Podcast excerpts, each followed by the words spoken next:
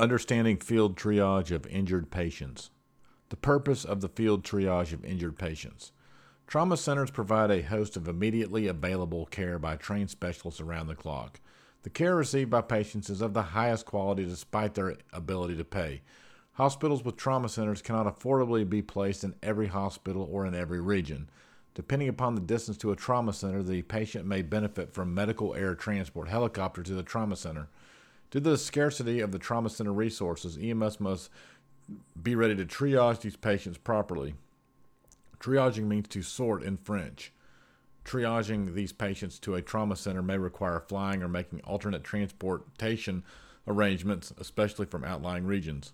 The Centers for Disease Control and Prevention issued the following guidance for EMS personnel in 2011. Terms used in the document blunt trauma, an injury to the body caused by forceful impact injury or physical attack with a dull object or surface. From the perspective of a surgeon, blunt trauma is typically harder to diagnose uh, what internal injuries the patient has sustained. Blunt trauma can be caused by a fall, being struck by a car, or a falling object. Penetrating trauma occurs when a foreign object pierces the skin and enters the body, creating a wound. Penetrating trauma can further be classified as low velocity stabbing or and high velocity gunshot wound. Degloving, a traumatic injury that results in the top layers of skin and tissue being torn away from the underlying muscle, connective tissue, or bone. Understanding step one. In step one, the Glasgow Coma Scale, the respiratory rate criteria were modified. Step one is intended to allow for rapid identification of critically injured patients by assessing level of consciousness, Glasgow Coma Scale, and measuring vital signs, systolic blood pressure, and respiratory rate. These criteria demonstrate high predictive value for severe injury. Of 289 references identified in the structured literature review, 82 or 28% were relevant to step 1. Systolic blood pressure less than 90 and respiratory rate less than 10 or greater than 29 remain significant predictive of se- severe injury and the need for a high level of trauma care. The panel recommended transport to a facility that provides the highest level of care within the defined trauma system if any of the following are identified Glasgow coma scale less than 13, systolic blood pressure less than 90 millimeters of mercury, respiratory rate less than 10 or greater than 29 breaths a minute, or uh, less than 20 in infant age less than one year, or the need for ventilatory support. The Glasgow coma scale. This section discusses patients with signs of shock, altered mental status, and confusion. It mentions the Glasgow Coma Scale, lesson 13 being a per- parameter for admittance under step one. The Glasgow Coma Scale was first published in 1974 at the University of Glasgow by neurosurgery professors Graham Teasdale and Brian Jennett. The Glasgow Coma Scale is used to objectively describe the extent of impaired consciousness in all types of acute medical and trauma patients.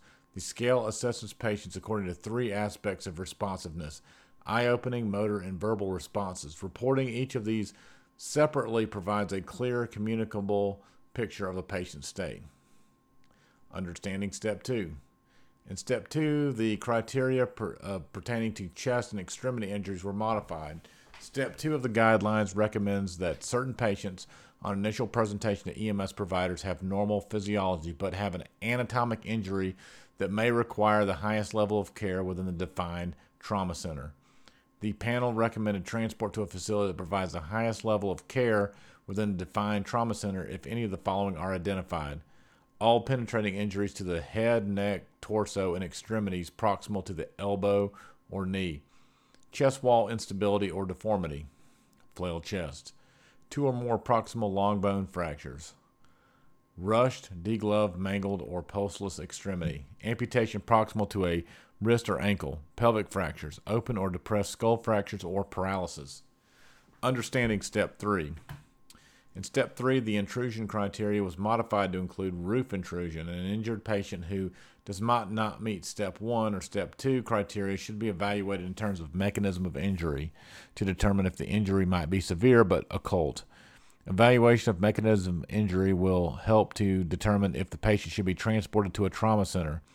Although different outcomes have been used, recent studies have demonstrated the usefulness of the mechanism of injury for field triage decisions.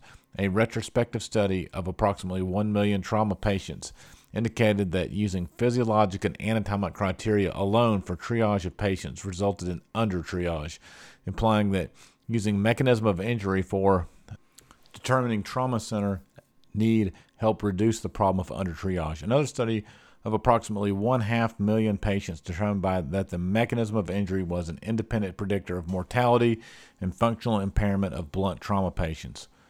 The panel recommended transport to a trauma center if any of the following were identified falls, adults greater than 20 feet, children greater than 10 feet, or two or three times the height of the child, high risk auto crash, intrusion, including the roof greater than 12 inches, occupant site greater than 18 inches, ejection, partial or complete from automobile, death of insane passenger compartment, vehicle telemetry data consistent with high risk for injury, automobile versus pedestrian, bicyclist thrown, run over, or with significant greater than 20 mile per hour impact, or motorcycle crash greater than 20 miles per hour.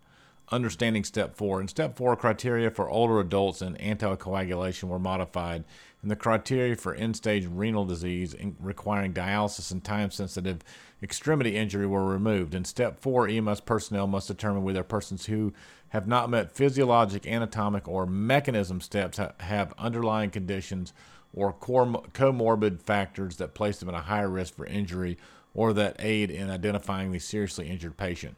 Patients who persons who meet step 4 criteria might require a trauma center care. A retrospective study of approximately 1 million trauma patients indicated that using physiologic and anatomic criteria alone for triage of patients resulted in a high degree of under triage, implying that using special considerations for determination determining trauma center helped reduce the problem of under triage. The panel recommended transport to a trauma center or a hospital capable of timely and thorough evaluation and initial management of potentially serious injuries for patients who meet one of the following criteria older adults. Risk of injury or death increases after age 55. Systolic blood pressure less than 110 may represent shock in patients under 65. Low impact mechanisms might result in severe injury. Children should be triaged preferentially to pediatric capable trauma centers. Anticoagulants and bleeding disorders. Patients with head injury are at high risk for rapid deterioration. Burns. Without other trauma mechanisms, triage to a burn facility. With trauma mechanism, triage to a trauma center. Pregnancy greater than 20 weeks. EMS provider judgment.